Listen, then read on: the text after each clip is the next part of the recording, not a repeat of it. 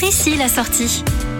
Allons faire un petit détour dans les Hauts-de-France. Nous prenons l'autoroute A16, sortie 15 Beauvais-Centre, pour découvrir ce qu'il se cache derrière le panneau marron Cathédrale de Beauvais. Nous nous dirigeons donc vers ce joyau de l'art gothique pour en savoir un peu plus. Et la cathédrale Saint-Pierre de Beauvais détient elle aussi son record. Son cœur gothique datant du XIIIe siècle est considéré comme le plus haut du monde, avec ses 48,50 mètres de hauteur et un transept long de 60 mètres, une œuvre inachevée avec des proportions incroyables. Il faut savoir que la tour de la croisée du transept de cette cathédrale a atteint pendant une courte période 153 mètres au XVIe siècle, ce qui en a fait la plus haute cathédrale de tous les temps. Malheureusement, la flèche touchée par la foudre s'est effondrée en 1993. Elle n'a par la suite jamais été reconstruite. Le célèbre architecte médiéviste Viollet-le-Duc l'a considérée comme le Parthénon de l'architecture française. Si elle avait été achevée, la cathédrale de Beauvais serait assurément le plus grand édifice gothique du monde. Mais les péripéties de sa construction, qui dura 350 ans, et les profondes mutations de la société pendant cette période n'ont pas permis son achèvement. Sa nef n'a jamais été réalisée.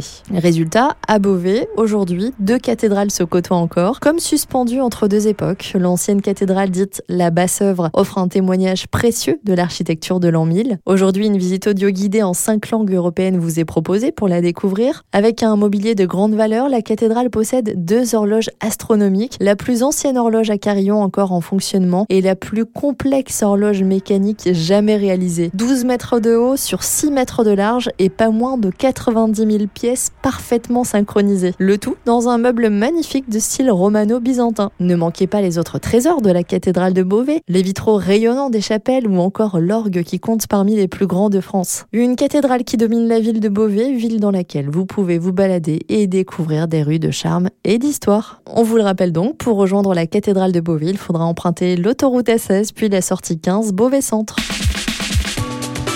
Retrouvez toutes les chroniques de Sanef 1177 sur sanef177.com.